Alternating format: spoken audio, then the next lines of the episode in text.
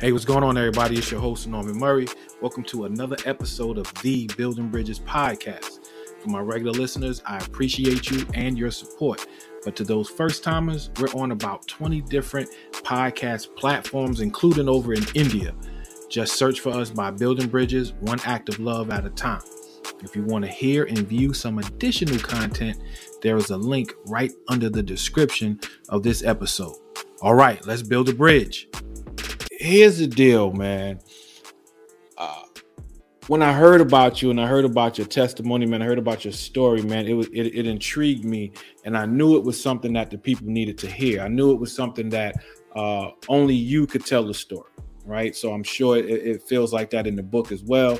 But uh, we just gonna talk about you, man. We're gonna talk about the goodness of the Lord. We're gonna talk about you. We're gonna chop it up about whatever topic comes up, man. We're gonna talk about life. You know what I mean? Man. Is that good? That's good. That's good. That's good. So everybody out there, whoever is on right now, I need y'all to go ahead and share this right now. Put it out there. Oh, look at that. The first, the, our first comment is my wife. Uh, she's back in Virginia. She says, "Welcome, Joe." I so, appreciate you. Thank you. Absolutely, absolutely. So, Joe, tell the people a little bit about yourself. Introduce yourself to the world, man. So, again, my name is Joel Carroll. I'm a 43 year old recovering drug addict and alcoholic. I also lived a life that was traumatic by mm. choice. I allowed my self will to run wild, especially in my early teens up until my, my mid 30s. Mm. I always wanted to fit in everywhere I went, traveling the world. My father was in the military, so it was an it was a life full of anxiety and depression every time we had to move around. But once I got into Northern Virginia in the early 90s, that's where we ended up staying for a long time, and that's where I ended up choosing a lifestyle for myself.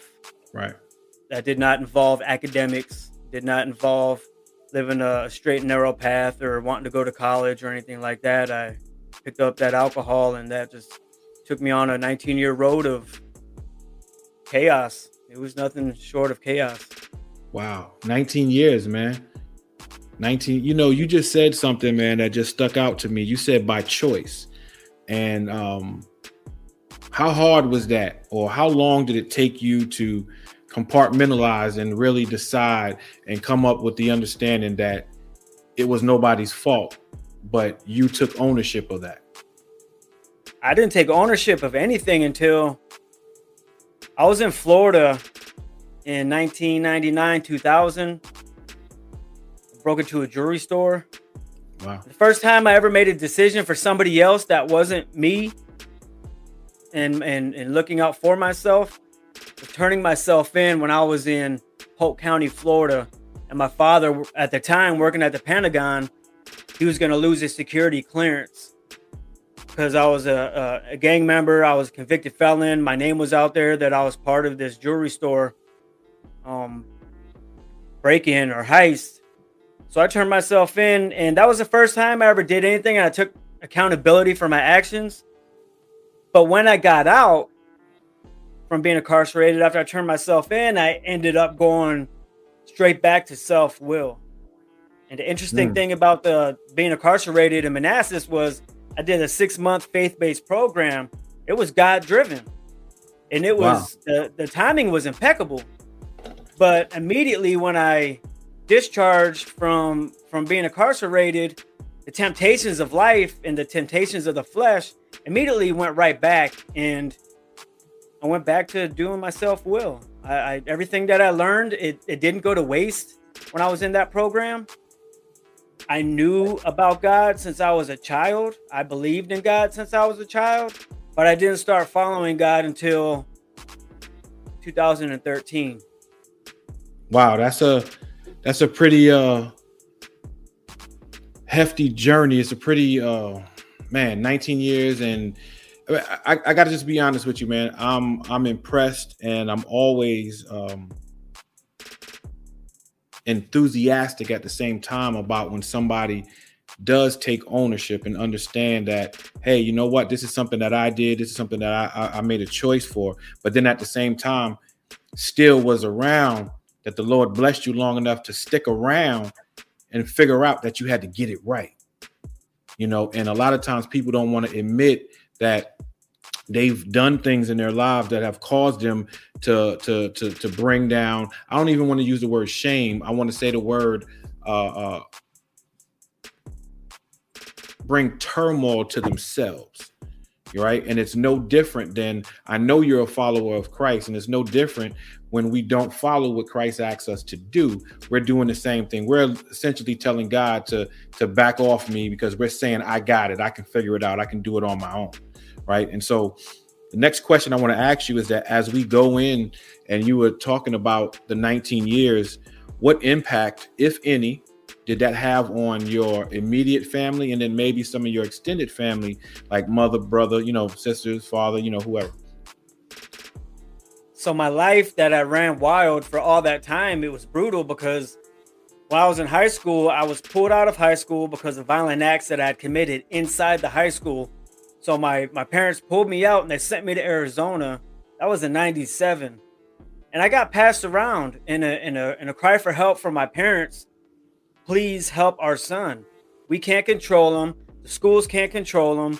Please do everything you can to help him out that hopefully he'll become a young, reliable man. Well, right. what happened was I traveled from relative to relative in the Southwest, stealing, doing drugs, just continuously doing those things that I did. At the forefront, I was calm, I was polite, very clean, but there was another side to me when nobody was watching. I was continuously struggling with wanting to be accepted. You know, at that point, I was laying low because I did some things in Virginia when I was in high school outside of the school. But when the Lord allowed the devil to tempt me, I would immediately my my my will would fall weak, and I would pick up spray paint, start huffing spray paint. I'd pick up methamphetamine in the 90s while being in Tucson before I went right. back to Virginia. So my mother and father, they were broken. You know, I'm a mama's boy, and my mom was broken. She prayed for uh, decades that she would get her son back. My father was so stressed out because my mother was stressed out, and both of them just wanted me back. My right. older sister, she was living her own life and changing her life into being a reliable mother and a mom and, and not hanging out with that crowd that she did in high school, different high schools than than I went to. Grandparents broke their heart. They they opened their door to me, and when I went out there, again I was very calm and considerate at the forefront. But when they left, I went through their house and I stole their guns. You know, wow. I put one back. I was just living a life of chaos. And then the girlfriends, girlfriend after girlfriend after girlfriend after girlfriend after girlfriend. The majority of them, 90% of the girlfriends I've ever had, never had a father in their life. Wow. And their mothers were in the church. So I'd be in Northern Virginia going to church services on Sundays, but then I destroyed their, their daughter's spirits and just ran through their life, leaving them to pick that up because they were like, they were in shock. Like, what the heck just happened in the last two years? Right what did this dude just come in and do to my life? I broke him, right. you know, and and then I get married. Mm. I get married. I have a beautiful daughter in Virginia right now with her right. mom. She's 22 years old. The thought of being reliable, it was amazing. It was it was right. fascinating to be a reliable man to my daughter and her mom.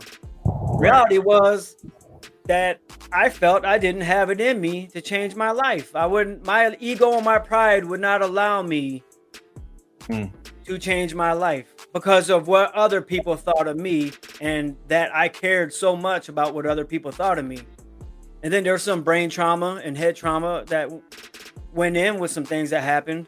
He throw in the, the PTSD from things that happened. I felt like nobody could understand, nobody could fathom the experiences that I had and then I just gathered gathered thousands and thousands of resentments.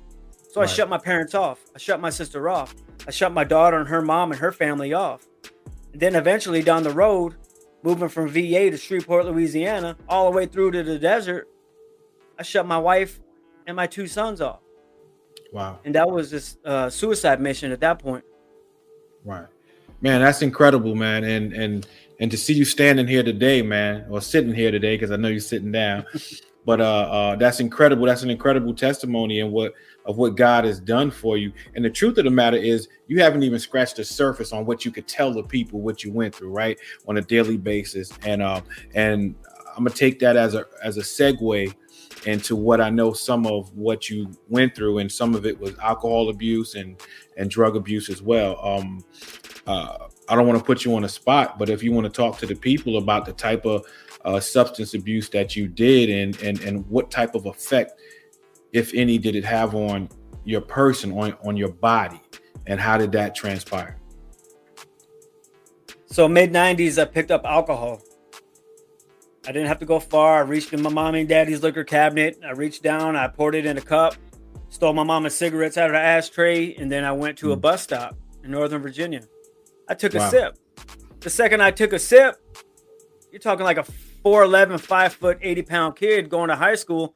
As soon as I drank that, I went up on the bus, and next thing you know, I'm talking to girls. I'm walking around, I'm dancing right. to go go music, like I'm just doing my thing. And it just, it gave me a confidence that I had never hmm. had before. But what happened was I wasn't able to ever put it down. Right. And detoxing on my own for 17 years. I'm I'm one that drinks and doesn't eat. I'll go right. to a fish fry in Louisiana and I won't eat none of that good food. I'll go right. to a barbecue and I won't eat any of the good food. I was a chef at the Ritz Carlton mm. and I wouldn't eat. So it took its toll on me big time. And I'd wake up in the morning, I just start drinking more. And whether it was moonshine, corn liquor that was still warm in the mason jar, got it from my buddy's granddaddy down in just north of Manassas, Virginia. It was still warm. I would open right. that up, gag because it was so potent, and then I would drink it and share it with my my people, and then we would just right. turn into maniacs. Yeah. But then it came the formaldehyde. Drive across the bridge to Washington D.C., dip my cigarettes and in formaldehyde, let it dry up, and then I would smoke that. I did that for years. Right. Now let me That's ask you this though. In in in the course of doing that, right? Because what a lot of people, some people don't understand is that how potent the drug is and how it can and will take over your life if you allow it to. But during the course of that, I'm sure you may have seen some some people die. Right? Did that never deter you? Or was the drug just that powerful? Was the alcohol was the abuse of what you were going through had that much of a hold over you? It just gave me another reason to drink and use. So and so died. So and so committed suicide because they couldn't take the the pain and the anguish from being an addict or an alcoholic anymore. So it gave me personally from my experience it just gave me another reason to pick up a different drug like I'm sad now. I need to pick up and I need to use because it's all about me. Right. I, I heard a pastor speak about in the Old Testament where there was witch doctors and sorcerers and how they created potions and then they would put mm. these ingredients they would construct this potion they would feed it to the weak-minded the individuals that were close with god weren't anywhere around to take that potion, they were like, I don't need that. I don't need that potion. I'm good. I got God in my life. The weak minded right. individual takes that potion, and as soon as the weak minded individual takes the potion, they're cursed. It was right. a lie. It mm. does make them feel better in the long run. Their pain in their back doesn't hurt. The the stress they can't even think no more because they're numb. What happens is they get stuck on the curse, and there's not meant to be a cure for that. Thousands and thousands of years later, now it's a drug. It's called a drug. It's just a potion. Right. That's all it is, man. That you're you're 100 percent right. And just very quickly, man, we we we've got a few more uh viewers out here, and I just want to remind the people of who and uh, what we're talking about. And today, my guest on Building Bridges is none other than Joel Carroll. He is the author of the Book of Joel, and what we're talking about uh, here today is a little bit of what he's gone through in his lifetime uh, as far as drug addiction, depression, PTSD, anxiety, alcohol addiction, and and and how some of these things took tried to take him out because it didn't take you out, brother. You know, and that how the recovery process it is possible now i'm sure it took some work but i just wanted to make sure that the people at home understood the new folks coming in understood what we were talking about today And speaking of that, sir, let's talk about that. So, when did it dawn on you that enough was enough? Because I got a two part to this question, but when did you when it when did it dawn on you that something something's not right? I have to stop what I'm doing. 2013, at the beginning, I was going to commit suicide. Hmm. That was after years of crack addiction, methamphetamine addiction, heroin here and there, a lot of uh, ecstasy pills, LSD. Hmm. But I did something to a loved one violently, and they put me in a psych hospital, and I ended up going in and out of psych hospitals off and on for two years. Wow. And when somebody forced me literally in handcuffs to go to these hospitals or a jail, I had opposition defiant disorder. So you tell me not to put my finger in the light socket, I was gonna rip the light socket off the wall. Wow. As a as a young man or as a child trying to become a young man, I was gonna commit suicide and I ended up willingly on my own walking into a psych hospital to take the medications the doctors were trying to get me on for years for bipolar, intermittent explosive disorder, generalized anxiety disorder, depression, wow. PTSD from being kidnapped, car accidents, a lot of stuff. Um, right. And I was sitting and I was I was incarcerated. I was going back and forth between Pima County Jail and the psych hospitals. And I remember not being able to get food when I was incarcerated. I get my three meals, but that wasn't enough. I mean, at 100, at 107 pounds wow. to 113 pounds as a 34 year old man on meth. Now that I don't have means to food, you know, you uh, don't know what you got till it's gone type situation. Like now I don't have the option to go to a church to get food because I was homeless. Right that option's out the window now. I don't even have that option to go beg for food. Hmm.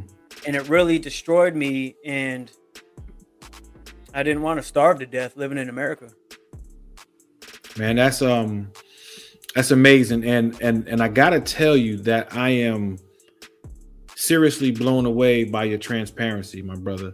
And I promise you that this is helping someone. There's someone out there tonight, whether they watching us live or they watch us two years from now, right? Because when it's on the internet, it ain't coming off, right? But somebody's going to benefit from what you're saying because there's somebody there right now that hasn't uh decided or it hasn't hit them yet that they have hit rock bottom and that if they don't make a change that they're going to potentially die in their sins. Um, God bless you, Evangelist Bland, for watching tonight. And and my my brother Joel, you have a friend out there, Philip Figueroa. He says he loves you, my brother, and he's immensely proud of you, man. So That's my man. Uh, God bless all of you for for tuning in and watching tonight. Uh, man, we just trying to build bridges and we trying to help folk. That's what we trying to do and and I believe that the Lord is going to bless us in doing just that. Now, as you just went through that saga, there had to have been a time that either someone talked to you. What was the opening for you? Where was the door that led you to Christ in the in the center of this whirlwind that you were in? It's called the Salvation Army Rehabilitation Center for Men to thine own self be true. I knew part of my addiction was females. Mm. I was married at the time to a wonderful woman. But that curse that I kept taking pulled, pulled me away further and further into the dark. And women became part of that addiction. So I didn't want to go to a rehab where there was women. So I needed an all men's rehab. And the Salvation Army in Tucson was there, 86 men, structure, God, church, sponsorship, 12 step programs. Mm the Lord.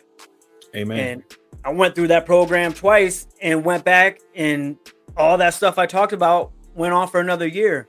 But I showed back up at that door because I didn't want to go anywhere else. I needed God, I needed structure, and they allowed me to open that door for me again to my life. And that's where I got down and handed my will over to God.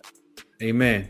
You know, you you said something that's uh that stuck out with me, right? You said the Salvation Army, and I want people at home to understand and know that uh what you were going through it wasn't just a substance abuse right some of it was mental because you said they kept putting you in the psych ward and things of that nature but depression is real. And i want to say that tonight to to the saints of god who who i know that we we know that we rely on the lord. And we look up from whence cometh our help. We understand mm-hmm. that. But don't think for a minute that depression and PTSD, don't think that it's not real. The Bible also tells us to use wisdom. As a matter of fact, in book of Proverbs tells us that wisdom is more precious than rubies and gold, anything of that nature. You see what I'm saying? So we still have to use wisdom in the in our decision making process. And if you're down and out, I want to tell everybody if you can latch on to somebody that not only knows the Lord, but has a way to help you and they're willing to stretch their hand out to you, take that hand. You know, and so I, I applaud you.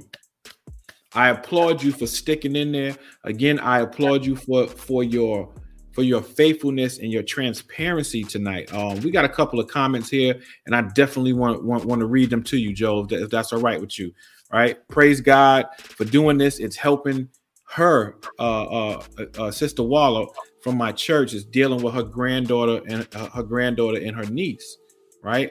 My wife Amen. now, Shelby, she's saying this is such a powerful story. Please keep telling it because I'm sure it will help others. Amen. Amen. Evangelist Bland. God bless you, Evangelist. Uh, haven't talked to you in a while, but I thank you for tuning in. And she said that she had brothers that was on both sides of the substance abuse, abuse coin, illegal pharmaceutical distributor, and overuse of alcohol. Both are deceased now. One murdered, and one was buried as a John Doe.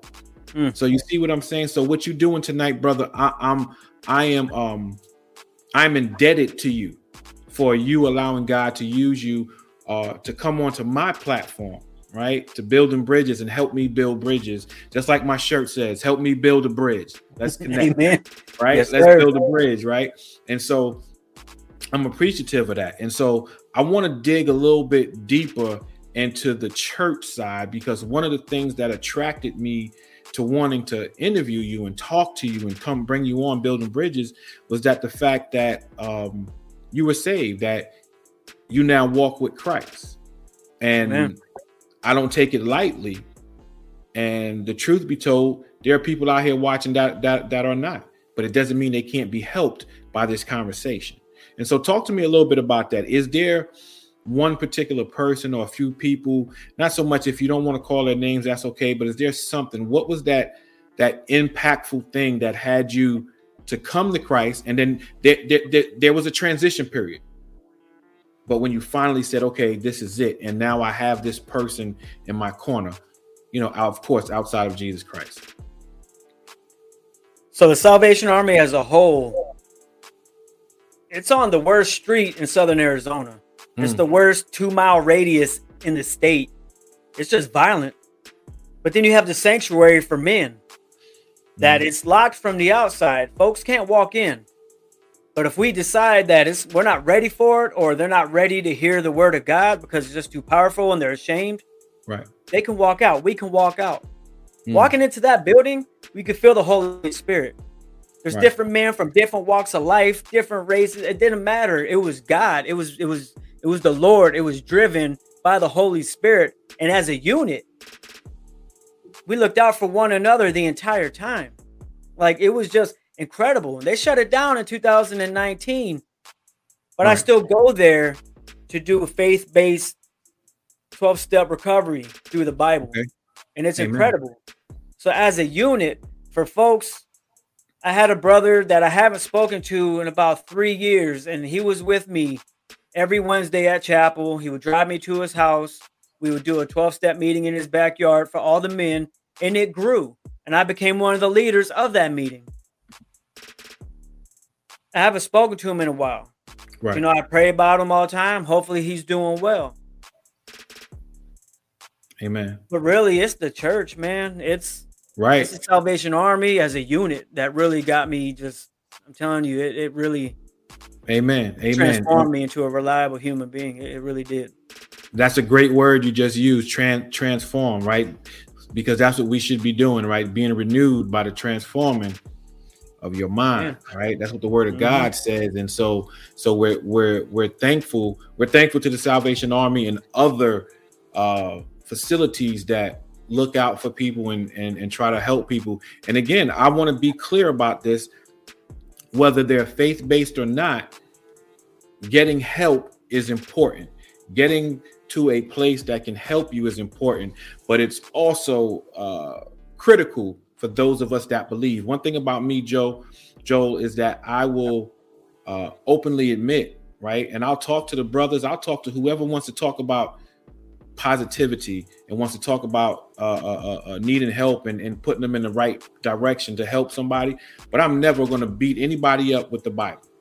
I'm never gonna gonna push and prod, right? That's not my that's not my job. That's not our jobs to win souls to Christ. To win souls to Christ, we have to love people. We have to love on them. We have to help them Amen. both naturally and spiritually. We have to be able to provide both. And sometimes you speaking the word isn't what they need at that moment. Sometimes we understand that the Bible also tells us, "Oh, oh Lord, I, oh thank you, Jesus." Somebody's got to plant a seed. Somebody's got to water the seed, but ultimately, it's God that's going to give the increase. So sometimes we have to know our roles in somebody's life. You know, as we deal with people and we talk to them and, and we give them the word. And sometimes it's just a smile. Maybe that smile today, you were the only person that said good morning to them. And it mm-hmm. helped them get through that day, get through that moment, whatever they were going through. And that was the seed. Or maybe it was the water. But either way, you know, and then and then you love on people. I got to get to some of these comments, brother. Man, the people are loving this, man. Uh, uh Monica uh, uh, Evangelist Bland said that in that same journey, when she talked about her two brothers, they were exposed to the gospel of Christ during that time. Uh, another person, uh, uh, Bryant Leslie, God bless you. Uh, I wish my son would sit and listen to to his story. Don't worry, we go. It's it's it's recorded. So if you want to share it, we can go back and we'll get you the YouTube link at the end and and and make sure that that you have it.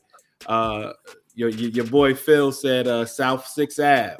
Yes, sir. I, am assuming you know exactly what that meant. Amen. Yes. Um, now look at this. Uh, Evangelist Bland said, "Because of my brother's death, I sought out a way to minister to those who were in the struggle.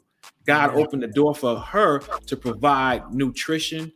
Education for five years to help those in recovery recover their health.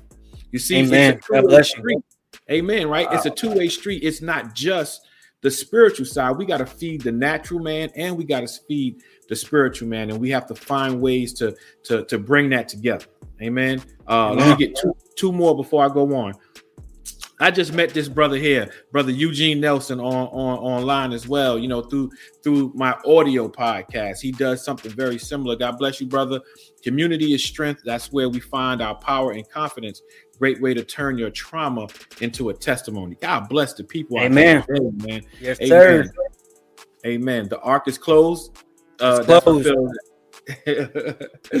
amen. Amen. All right. So, so let's go a little bit further, sir.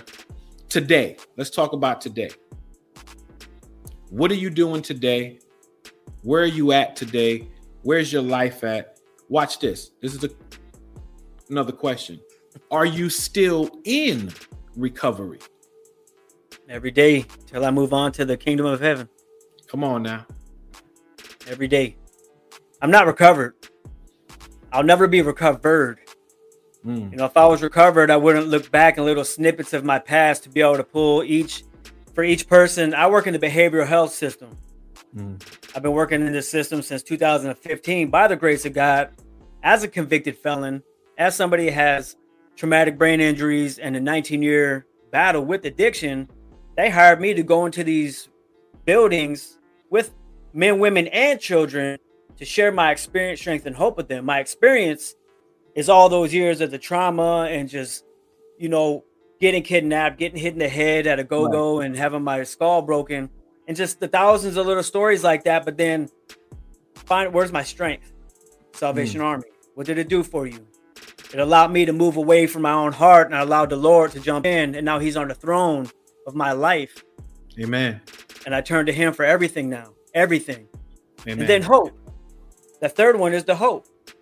You know, from from turning my experience into something positive through God, which is my foundation, now I go in to these detoxes, rehabilitation centers that are not faith based. They're not right. faith based at right. all. And I've been working in since 2017, and it can't walk, walk around and just be like, "Praise Jesus, praise Jesus right. for what He did for me."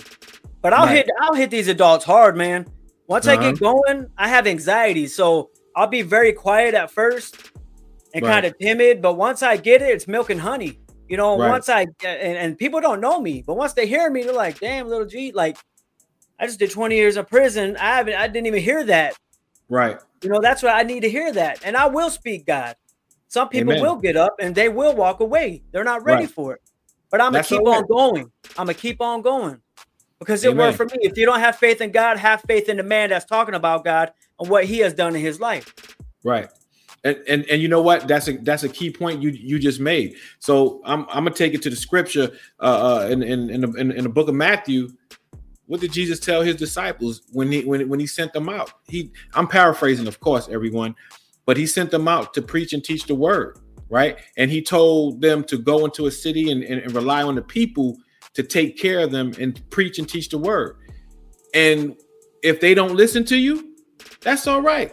Because the truth is, they're not rejecting you, they're rejecting God. But he told them, dust your feet off and move on to the next city right? And so when we speak the word, it's it's the word that's going to change people anyway.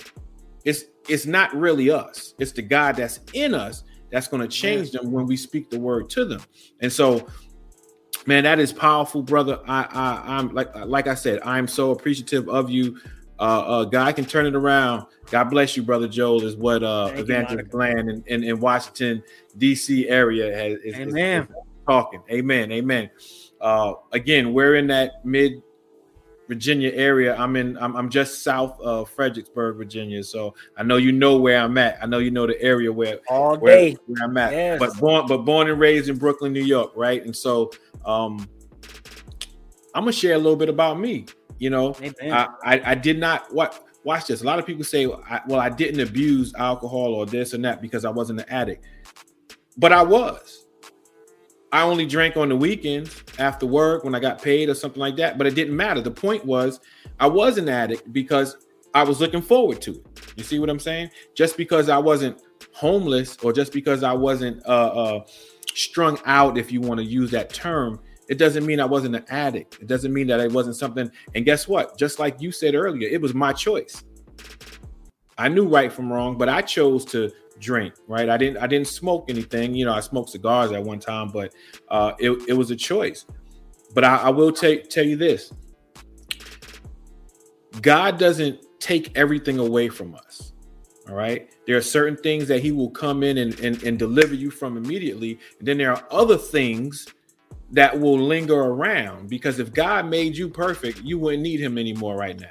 Right. And so I can recall that when I got saved, when I got filled with the Holy Ghost, the taste of alcohol left my mouth immediately. Ooh. Immediately.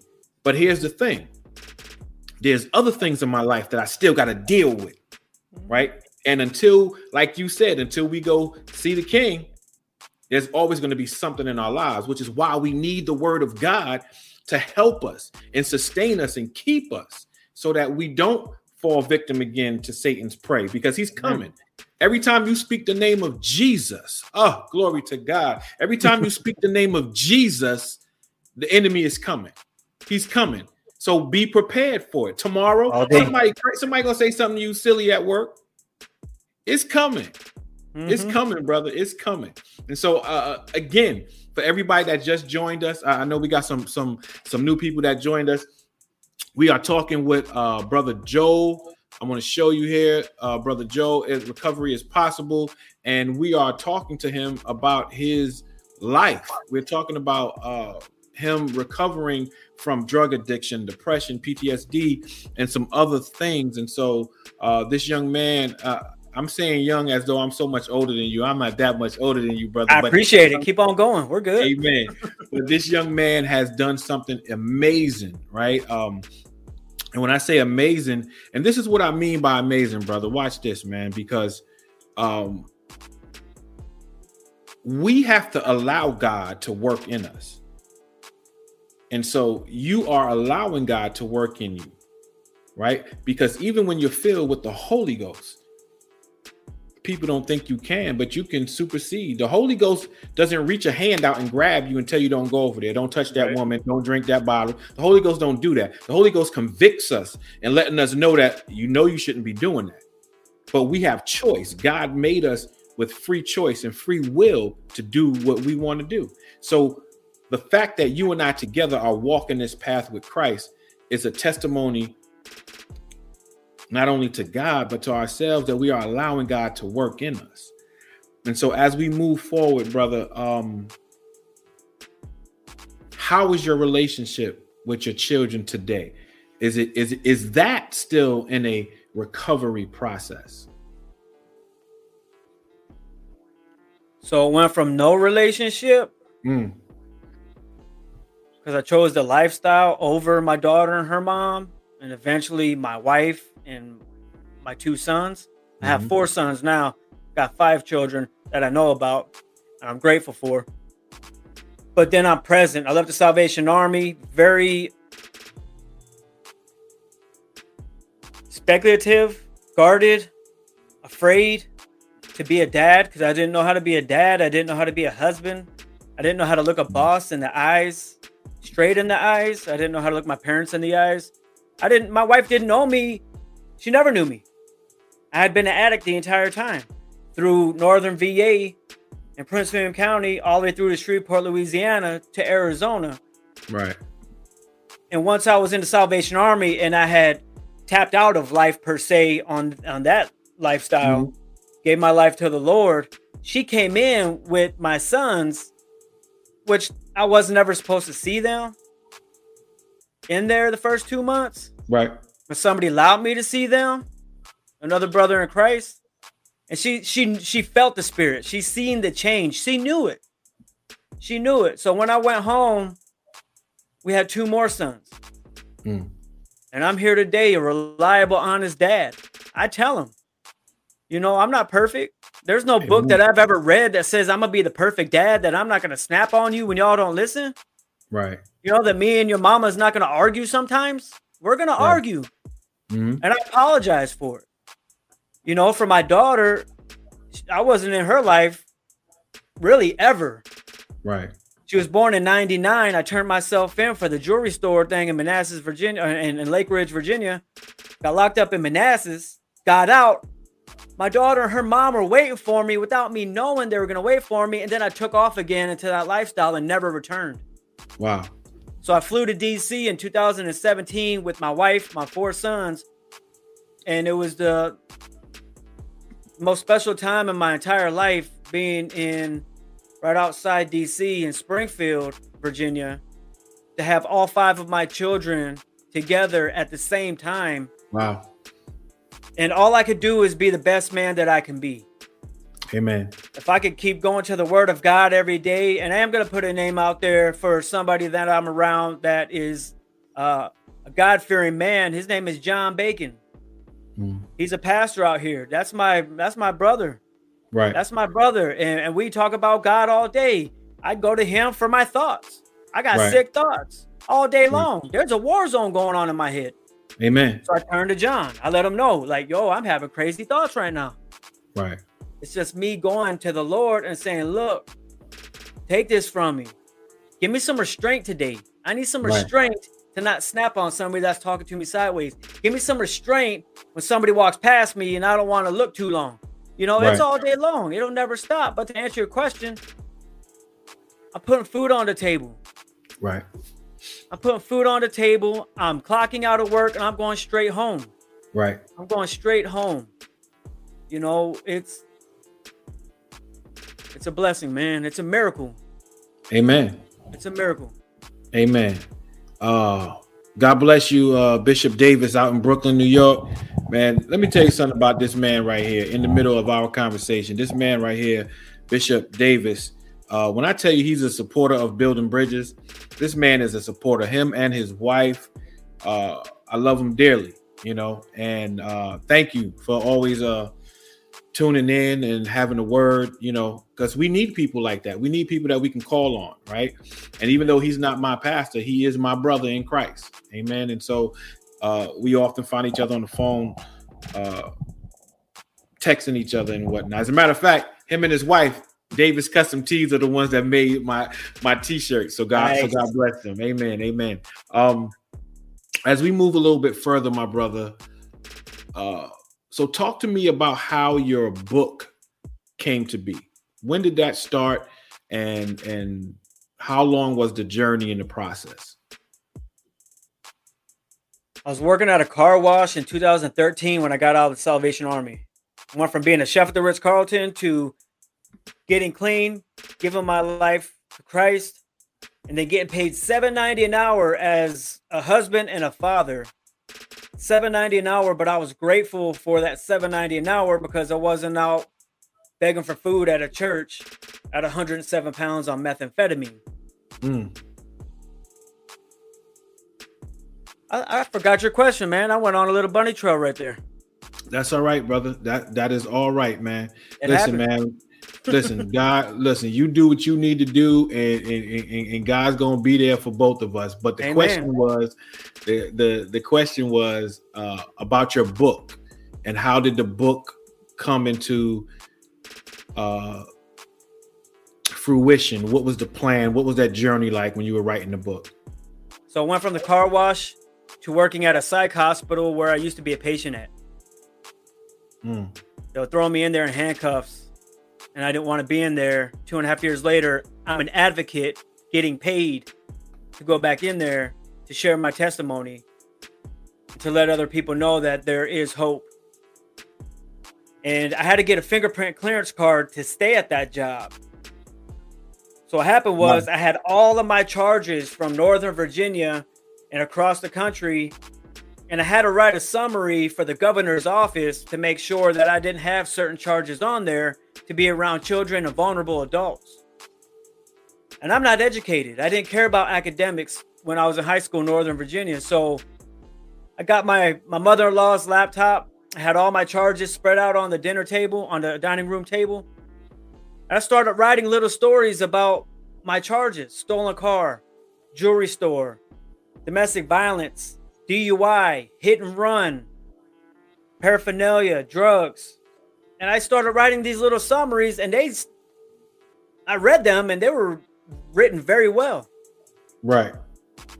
Then I'm doing my 12 steps. I'm doing my soul searching with the brother in Christ at the Salvation Army, and I'm going through my entire life of resentments and people that I was angered by and why was I angered at myself for so long? And what am I willing to do about it? And am I willing to have some acceptance for the things I've done? Right. Once I did that, I was like, it's a wrap. I wrote 20 pages in one month about my life in Europe when I was a kid. I put it down for about six months. Because I got two jobs. And then I picked it back up, and it was a six year process of writing and then I started sending it out to like the big five publishing companies, and they wouldn't even give me a chance. They're like, right. you don't know anybody. This is unsolicited. You need to know somebody that knows somebody that knows somebody in Hollywood or New York or anywhere like that. And it's got rejected, rejected, rejected, rejected. So I, I just went through this process of being denied all the time, being rejected all the time. Go to church, ask God for for strength, not to get too down on myself because I go through that that the season of doubt, I call it. So I went through that season of doubt, and then I sent it to eight different publishing companies that will help you out, and they all wanted it because they actually opened it. Right. From beginning to end, and they're like, "Wow!" So then they're reaching out to me all the time, like, "Yo, we want to, we want to publish this book for you. Let's do this partnership. Come on, man, let's do it." So I talked to a retired NBA player that I was working with out here in Tucson. And he was like, Look, man, he was like, when I was getting old and I was sitting at home and I'm still running on the treadmill and I thought somebody was going to call me in into late in the season and nobody right. called me. So I'm still running on the treadmill and then and then uh nobody called me again for another 2 weeks. That's when we turn to God. Right. Say just get me through this moment because if it does happen, let me be prepared and ready for it. Right. And somebody would call him to get on there and be a 12th man on the bench during the playoffs. Right. You know, so I, I listened to him. He helped me get through that. And my brother John, he helped me get through that as well. He was with me for four of these last six years writing this book. I would tell him all the pain. I, I call it, I like to call it the the behind the scenes stuff. Right. The depression, the anxiety, the tears, the sweat, all that stuff that people don't see when I'm on all these shows now. Right. You know, they see me at these rehabs like, you the man. How do you even coming out of your mouth like that? Where did that even come from? Right. Those have been my thoughts my entire life, and you just spoke them in the first five minutes I spoke. Uh, I met you. I said there's a lot of struggle within that, but that's why mm. I need God to be the forefront, the cornerstone of all things in my life. Because if I don't, self will will jump in immediately, and I won't be here talking to anybody. Absolutely, brother. And I, I definitely want to share with the people at home um, first off, you know, the comments have been incredible. The people watching have been incredible. Um, uh, Evangelist Bland, let me read what she said to you. She said she had to check out and go to another conversation, but she enjoyed you, brother. And then she told me to just keep the well, she told you to keep the faith, and then for Amen. me to just keep building bridges, and that's my plan. So God bless her. Thank you. Um, but but I definitely want to share with the people uh, your book, right? And I just want to show it up here. It is called the Book of Joel Cunning, Baffling, and Powerful. And everybody, y'all can go out and get it on Amazon.com. I'm gonna leave it up here for a second because I want people to see this and and, and understand it. Um, can you give us a quick synopsis of what they're going to read when they read this book? I, I, know we talked about your life right now, but is there anything that we didn't talk about um, that's in the book that they can look forward to? there's some moments in my life where there's paranormal experiences, even as a child, way before I got involved with cocaine and crack and everything else. Death, a lot of death. Mm. How I dealt with that death, how I dealt with rejection, how I dealt with life itself, how I dealt with rage, being a nice, calm person, always being around for everybody, opening the doors but then when somebody irritates me, immediately snapping, going blacking out, and becoming extremely violent. Right. How I dealt with that. So the first 17 chapters are my experience with my my parents, you know, and how I transitioned away from my parents. I'm a runaway. Right. Father worked at the Pentagon, mother worked at a bank in Northern Virginia. Mm. And me just transitioning into a very, very, very violent lifestyle that I chose to become. When people right. said, "Look, we don't, don't, we don't even want you around here," but I was tenacious, so I continued to do it anyway. And there's also moments where we get the butterflies, right? Right. People call it the butterflies. I believe it is the Holy Spirit. It's there's angels around us tapping into our insides, and we feel that. We're like, "Woo! What is that?" We call it the butterflies. That's the spirit telling me not to go open that door. Mm-hmm turning around and looking on the news and there's three people dead in a bathtub in the same place that I was about to go play dominoes at. Wow. Like that. Turn around, don't go. Go back to the condo with your girlfriend in Occoquan in, in Virginia. You know, and it's on the news. Like I was about to go through that door. Right. So all these scenarios, you know, me reaching out to a doorbell to see my daughter and her mom when I'd been gone vacant for so long and nobody was home. It wasn't meant to be like I thought it did. So I'm talking to God, even while being an addict to crack cocaine. Right. And then going back to Nokesville, Virginia and getting kidnapped that night. Jesus. And then you just keep going and going, getting having a stroke at a go-go. You know, in Northern Virginia, and just everything that happened to me, getting almost beat to death in DC at the Icebox at a Northeast Groovers concert. Hmm. But I signed up for that life. And then there was good spirits in my life that I knew were good. Right. And I felt it. It's just all these situations that, that baffled me in my life. And until I was able to have some acceptance that I can't play God and, and live and, and pass away in a peaceful manner, in a serene manner, I'm gonna have to. I'm gonna have to to give it all to God, man. Everything, 100. percent Amen. 100%. Amen. Listen to the folks out there watching right now. I'm just gonna ask y'all to give this brother Joel some love right now. I want to see some hearts. I want to see some thumbs up. Y'all just put him out there, man. Just put him out there for this for this man. Uh, uh, telling us his story, telling us his testimony.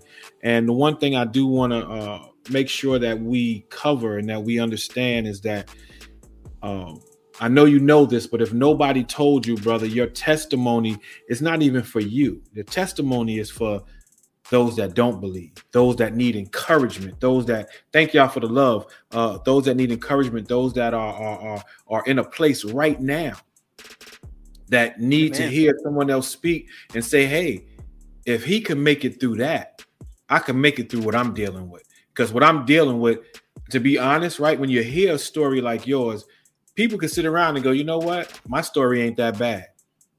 You know, I'm not where he was, but he made it out. God still made a way. And see, one thing about God is what God does, he's always waiting on us. And so, anybody out here tonight that's watching, God is waiting on you. He never Amen. left you. His word told us that he'll never leave us nor forsake us. He hasn't left you, but what he has allowed things in your life to happen is because you don't or you haven't completely submitted to him. So he's allowing you to do what you want to do. But when you realize that it's him that you need, he's going to be standing there with, with his arms open wide, waiting mm-hmm. for you to mm-hmm. just come back to him. All right. Um, you have, a, you have a sister out here, Cecilia Moore. She said, Hey, Joe, sing it. sing it, yes, brother. Man. Sing it. Yeah. Amen. Amen. Amen. People out here loving you, brother. And I, and, and I appreciate that.